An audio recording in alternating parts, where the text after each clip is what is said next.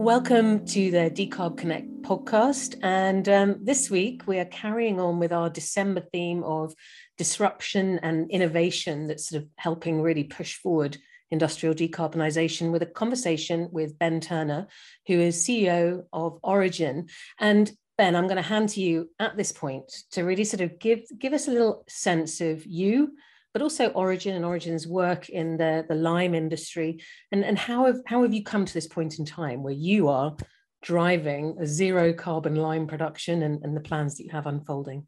Yeah, thanks a lot, Alex. And uh, hello, everybody. Um, so that is very much a, a two-part question, actually. Um, from an Origen perspective, uh, this business started kind of the back end or early stage of the 2010s, actually um, with a gentleman called Tim Kruger, who runs Oxford University's carbon dioxide removal initiative, um, becoming very interested in the use of zero carbon lime as a mechanism for the purposes of CO2 capture and indeed CO2 removal.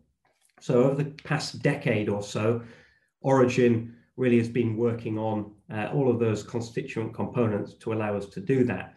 From my perspective, um, I'm a climate scientist and geologist from an academic perspective, so I've always had a huge interest in everything to do with climate.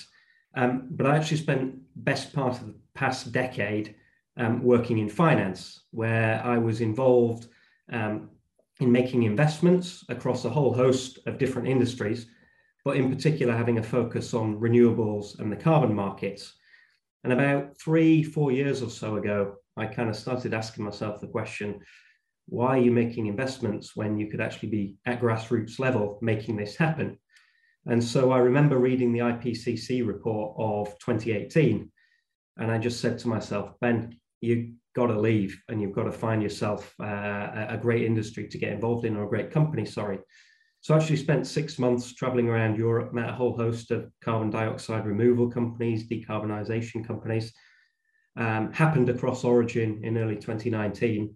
And um, the, the, the rest is history, really, Alex.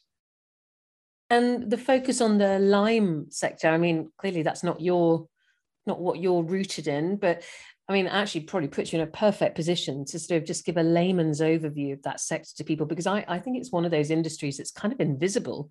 Just give us a bit of a kind of a, a flavor of the lime industry and some of those key stats about, you know, how is it that they have, uh, they fit in this kind of hard to abate grouping of companies and organizations. Give us a bit of a flavor of that sector. Lime is, as you said, one of those relatively unknown industries. Um, but actually, when you start unpacking it, you start realizing it's a massively vital industry. And lime is used in a whole host of end goods or products that touch our everyday lives. So, lime is used in steel manufacturing. Lime is used, you mentioned, in cement, but it's also used in other building materials. But maybe from a day to day layperson's perspective, it's used in the manufacturing of sugar. So all that sugar we consume has used lime for the purification process. The same goes for water, and the same goes for some other day to day consumables that people uh, use every day. So I think that when you start understanding how many parts of our lives it touches, you start realizing how important this is as a commodity. Now, this is a really big industry globally. About 400 million tons of lime are produced each year. And with that, about 400 million tons of carbon dioxide are emitted. And as you identified, lime is termed a hard to abate industry, and it's hard to abate for two key reasons. The first is in order to calcine limestone, which is where you break down limestone to form lime, you need to produce temperatures of about 1000 degrees centigrade. That means you need to burn a lot. And the combustion of those fuels results in carbon dioxide emissions. In addition to that, when you are breaking down limestone, thermally degrading it in that calcination process, you have irreducible carbon dioxide emissions. Limestone is known as calcium carbonate chemically, and it breaks down into lime, calcium oxide, and CO2 carbon dioxide. And when you look at that breakdown of the ton of CO2 produced about 65 to 70% of it actually comes from the limestone breaking down itself, and the balance comes from the combustion of the process. So it's extremely hard to avoid those irreducible emissions, but you also need the temperatures from burning fuels. One of the interesting things that we'll be exploring a little is this lime post process is not just used in all those other sectors you talked about, but also has this capability of actually reabsorbing CO2 and is therefore potential product or tool or technique or however you describe it for uh, carbon capture or carbon recapture perhaps is the, the phraseology for it. Let's have a look then at sort of some of the opportunities for co2 reduction around this sector then and we will obviously come to Origen's specific role in this but tell us a bit about you know what what is it that what are the opportunities for co2 reduction in this sector both in in the us and the uk because of course that's that's also another interesting part of your company experience is that you are operating in, in both markets. So tell us a bit about that yeah, absolutely. So, because of that carbon intensity, and certainly in Europe, because of the carbon price, there is a real push to do something about those hard to abate emissions from this industry at this moment in time. Now, the European Emissions Trading Scheme, EU ETS, um, grants quite a lot of free credits to this industry because of its carbon intensity. And as such, the industry is not fully absorbing the full impact of all of those emissions at this moment in time. But those free credits are being scaled back. And what that means is that carbon intensity ultimately results in quite a marked financial impact for this industry. And if we'd use some really high level numbers here, if every ton of lime produced results in approximately a 30 to 35 euro per ton profit margin for that industry. And if we put last week's highs of the carbon price in Europe of about 70 to 75 euros, I think it was, you can very quickly see how this industry goes from being nicely profitable to significantly loss making. And so that's one of the major issues that this industry, and it's not this industry alone, but any heavy industry really faces. Out in the US, it's a slightly different equation. In the US, there is no carbon price. There are suggestions there might be a carbon price, and I think the direction of travel is probably that way. Although the time frame for that, I'm not entirely sure. But out in the US, there exists a tax credit. It's called 45Q, which pays you to store carbon dioxide. And what we have been working with the lime industry in the US on is can we monetize that tax credit? Such that we cover all of the costs of utilizing a technology like ours to capture the CO2, and then the processes required for the compression, transport, and storage. So that kind of gives you that overarching picture. Ultimately, in a couple of words, it's cost of carbon impacting financial sustainability. And that's what we're trying to mitigate here. And then, in terms of, so you've mentioned the actual kind of opportunities for um, the capture which is the technology of yours that we'll be talking about. I kind of reconnected with you actually, having connected earlier in the year because of uh, Scott Rennie, your partner at Vault in the US. So just give us a, a again a bit of a sense of, of, Vault, that partnership. What does it mean? One of the biggest issues um, is it's all well and good capturing carbon dioxide, but unless you can do something with it, either store it or use it productively, you might as well have not captured that CO2 because you're not doing anything with it otherwise. And so Vault, um, uh, through Scott, are working on the storage side of things there. Now, Vault um, are a business a couple of years old now, uh, based out in Calgary. Scott has a, a background in the oil and gas industry, in particular, though, a focus on CO2 storage implementation and CO2 storage solutions. So he and many of his team members have been involved with a huge number of the carbon capture and storage projects on the North American continent. So for us, they're a fantastic partner here, helping us navigate the regulatory environment, the technical environment, the stakeholder management environment. And really, from an Origen perspective, what this has meant is we can approach the lime industry with an integrated capture and storage solution, i.e., we can talk to them about Origen's technology for the purposes of avoiding emissions, but we have a solution in place or that can be developed for the purposes of storing that carbon dioxide. And so that kind of symbiotic relationship where each of us, Vault and Origen, take care of different parts of that value chain is, is proving really important here.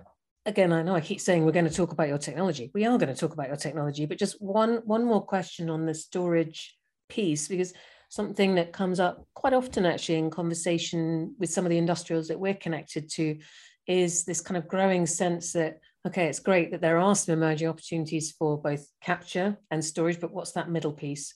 So i'm just i'm just wondering you know where are the opportunities where are the challenges there for you and for you involved in them you know what kind of co2 transport really needs to emerge to, to help me deliver on the promise of the, the original technology yeah that, that's a really good question actually and you can answer that in, in different ways so one of the big pieces of work that we've done with Vault in North America is to map the Lime facilities uh, and their locations. And we've overlaid a geological map on top of that. So we're able to really identify the kind of four, five, six key emission areas and where CO2 storage in close proximity to each of those facilities exists. And the reason why proximity to storage facilities is important is because the transport component has quite a marked cost as we get longer and longer in terms of pipeline. And so what we're able to do is identify really three key locations where storage is really close to the source of those emissions, which actually means the transport cost is a lot lower than it would otherwise need to be. In other instances, and, and this is really the case in Europe, where we're doing a lot of storage or intend to do a lot of storage in the North Sea, we need a huge infrastructure rollout to carry all of that carbon dioxide from the point source emissions, often in the middle of Europe, uh, to the North Sea. The same is true in part for the US. Um, I think everybody recognizes that. Certainly, the Biden infrastructure plan is plowing a lot of capital into the development of this type of uh, infrastructure solution. And I think it's very obvious just from all the press that we're seeing around projects like Northern Lights, the East Coast Cluster, HyNet, uh, Port of Rotterdam, et cetera, et cetera. There's the kind of same weight of capital flowing into Europe and those solutions as well. It takes time. These projects need permitting. They need to be cleared with multiple stakeholders but the direction of travel uh, is there. We've started, and I think making a start is probably the most important aspect of, of this journey. Okay, well, let's kind of now step back into Origen. So, uh, we're going to sort of talk a little bit about the nature of the conversation that you guys have with lime producers. But but before we do, just give that overview. Like, what is it that the Origen technology does and, and allows? At its core, Origen's technology ultimately allows the production of zero carbon lime. That is lime without the associated carbon dioxide emissions. So we are capturing 100% of the CO2 emissions from the lime manufacturing process that can then be compressed, transported, and stored. That's the key to what Origen's doing. So when you talk with lime producers, like tell tell me a bit about like how does that conversation go? Is there much of do they need to be sold on the technology? Do they need to be sold on the the why they should do it? Or what comes up when you when you bring this to their front door? Yeah i think i think we we approach it from two perspectives. The first is the sustainability perspective and sustainability is both financial and environmental um, this industry is a, a, an old industry. It's been around for a very long period of time. And a lot of these businesses are actually family owned. They have a real sustainability conscience and they are focused on addressing some of the issues, all the issues that um, are just part and parcel of producing lime.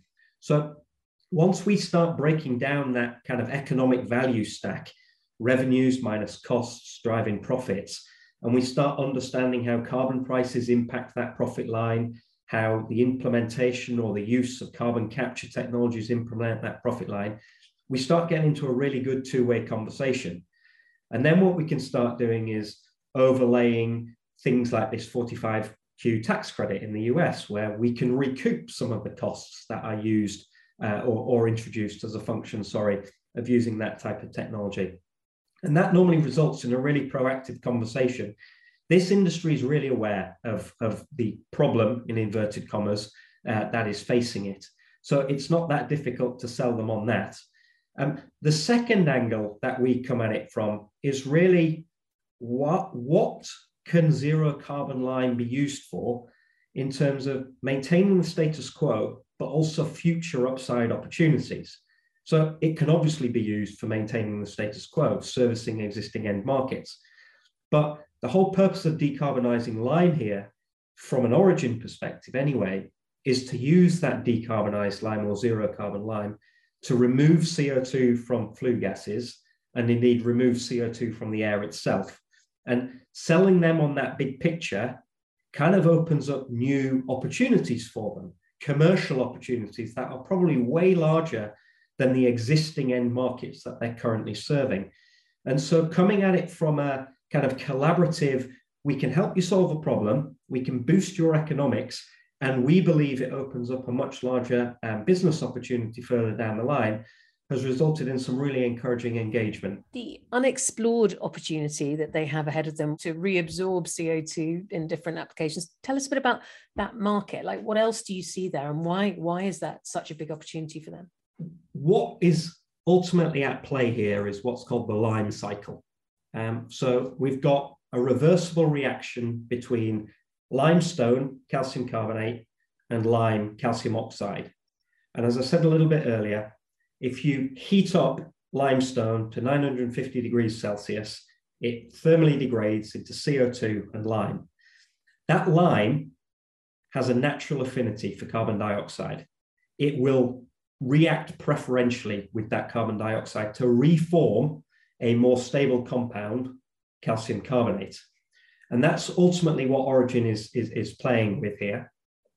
What are we doing in terms of um, developmental work here? So at Heriot Watt University, we have a, a carbon capture uh, demonstration, a demonstration rig, sorry. And that rig there is basically got a bed of lime and we are passing varying concentrations of carbon dioxide through that bed of lime to better understand the reaction kinetics. And the reaction kinetics are key here because they help us understand the optimal conditions for the purposes of capturing CO2.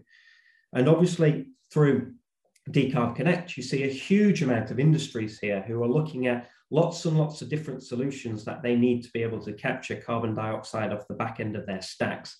And this route that I'm talking about here is one potential route. What it does mean is if we're capturing carbon dioxide uh, in the form of a carbonate material, it means we've got a solids uh, handling issue rather than the carbon dioxide transport issue across the continent. And so we've been looking at um, things like that. We've got a project at this moment in time with Tate and Lyle Sugars in London, looking at utilizing this type of technology. And in several of our conversations out in North America, we've been exploring this in a lot more detail as well.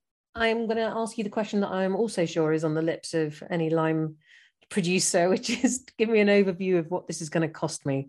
So what's what's the additional premium at the moment for producing using your technology to produce this zero carbon lime per ton? Yeah, that's a, that is a very pertinent question, a very important question. So, um, using Origen's process, we calculate our incremental cost for the purposes of capture at anywhere between $7 per ton of CO2 and $25 per ton of CO2. Now, the reason for that range is it depends what you are comparing your technology or our technology to. A more heavy emitting, less efficient process, we're going to have a, a cheaper cost. A more efficient process, we're going to be slightly more expensive. Um, and then on top of that, we have got the other costs associated with compression, transport, and storage. And what's really important to understand here is they're not small costs. In the context of the capital stack required for CCUS, we are about at the low end 10% and at the upper end maybe 25%. So 10 to $25 per ton, as I was kind of alluding to. Compression is expensive. It's energy intensive. It's 20 to $25 per ton. Transport can go from zero, harking back to on-site storage, to upwards of 20 $25 per ton, depending on the distance. And then from a storage perspective, really the reservoir dynamics determine that. And they can be anywhere from maybe $5 per ton in a, in a perfect location, all the way up to $25 per ton. So there is a cost to this, depending on the location geographically, whether or not it's Europe or the US, and depending on the different credits, ultimately determines whether or not you've got an incremental cost here or your costs are covered as a function of those credits. Does that make sense? Yeah, I, th- I think it does. I think it's kind of always interesting the, the, the different types of influences on the idea of a premium around any technology like this that's so dependent on the, the geography because of that trading environment. It's the geography dependent on that you know literally the, the geology of the environment. Um, but yeah that that makes sense. Thanks. I think one point i would just make perhaps as well is you know we we've modeled quite conservatively um, I, I, prefer not to get aggressive with modeling at this moment in time at least not until um, we've got more clarity on the kind of end-to-end economics.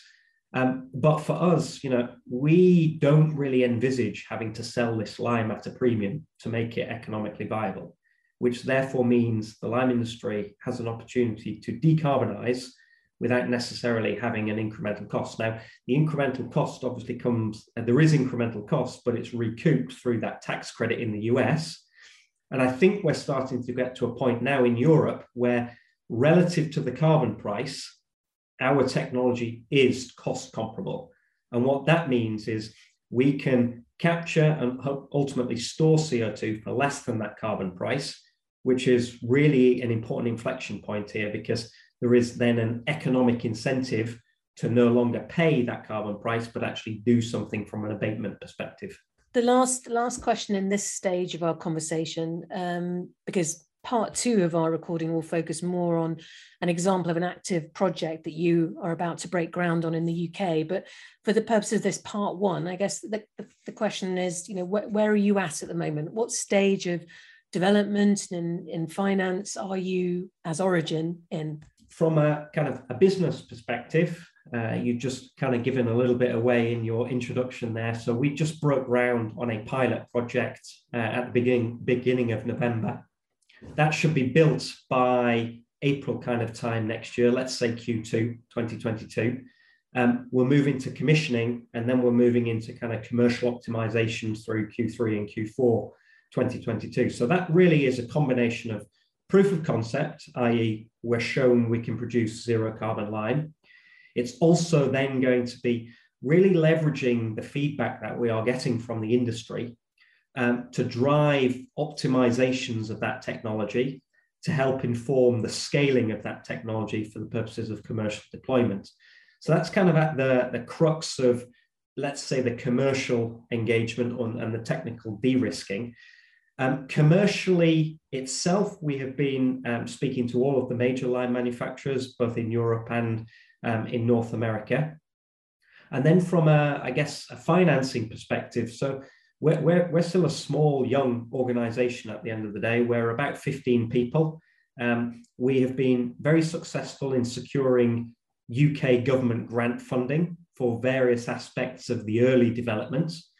We've also been successful in securing equity funding from private investors. So we're going to be moving towards um, a fresh raise early-ish next year with the views to doing kind of a Series A, um, maybe 10 to 15 million pounds or so in Q3 or Q4 next year, so 2022. And the, the other thing that struck me when you and I um, spoke ahead of this was uh, you've also kind of been able to secure some really interesting people into Origen. You know, it's kind of already got some pretty heavy hitting industry folk there. Absolutely. We, we have been uh, really fortunate to secure some extremely talented uh, individuals. So if I just go back to some of the original uh, kind of people involved in, in this um, uh, venture, really important to point to a gentleman called Barry Jenkins, who really is our engineering brains. Barry's got 40 plus years worth of experience in combustion engineering as well as kiln technologies. And I guess this could be described as his baby or his original design. Um, but going on from that, um, we've just made some fantastic hires over the course of the past couple of months or so. We just hired a gentleman called Chris Hankinson, um, who used to be head of engineering at Rolls Royce. He used to run their nuclear, um, civil nuclear division. We've hired a, a, gentleman called Dustin Poole out in the US. Dustin used to be uh, part of the portfolio strategy team at Hess Corp, recognizing that the direction of travel with, with, was renewables, jumped kind of over to our side, or energy transition, sorry, jumped over to our side. Um, and then the rest of the team has just been inc- incredible as well. We've got some fantastic young engineers coming out of five, eight years worth of experience in industry, recognizing the direction of travel and you know utilizing some really valuable skills repurposing them to really drive our business forward as well. So it's really exciting. That the, the people side is probably the most exciting part for me certainly recently anyway. Yeah i can see that. I can obviously this is an audio environment, so the audience can't, but you really light up when you talk about the co-workers and, and people that you're bringing into the team.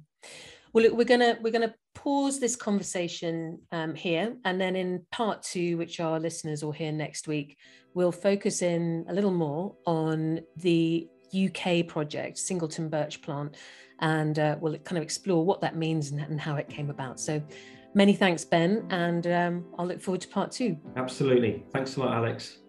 Many thanks for listening to the Decarb Connect podcast. We work with clients across the industrial sectors, specifically those who are tasked with decarbonising the most energy intensive products and materials that we use every day. If you have an interest in uh, learning more about either our members network, our reports or our event series, do get in touch with us at decarbconnect.com. Or if you'd like to take part in the podcast, email me, alex at ac at decarbconnect.com. Thanks for listening.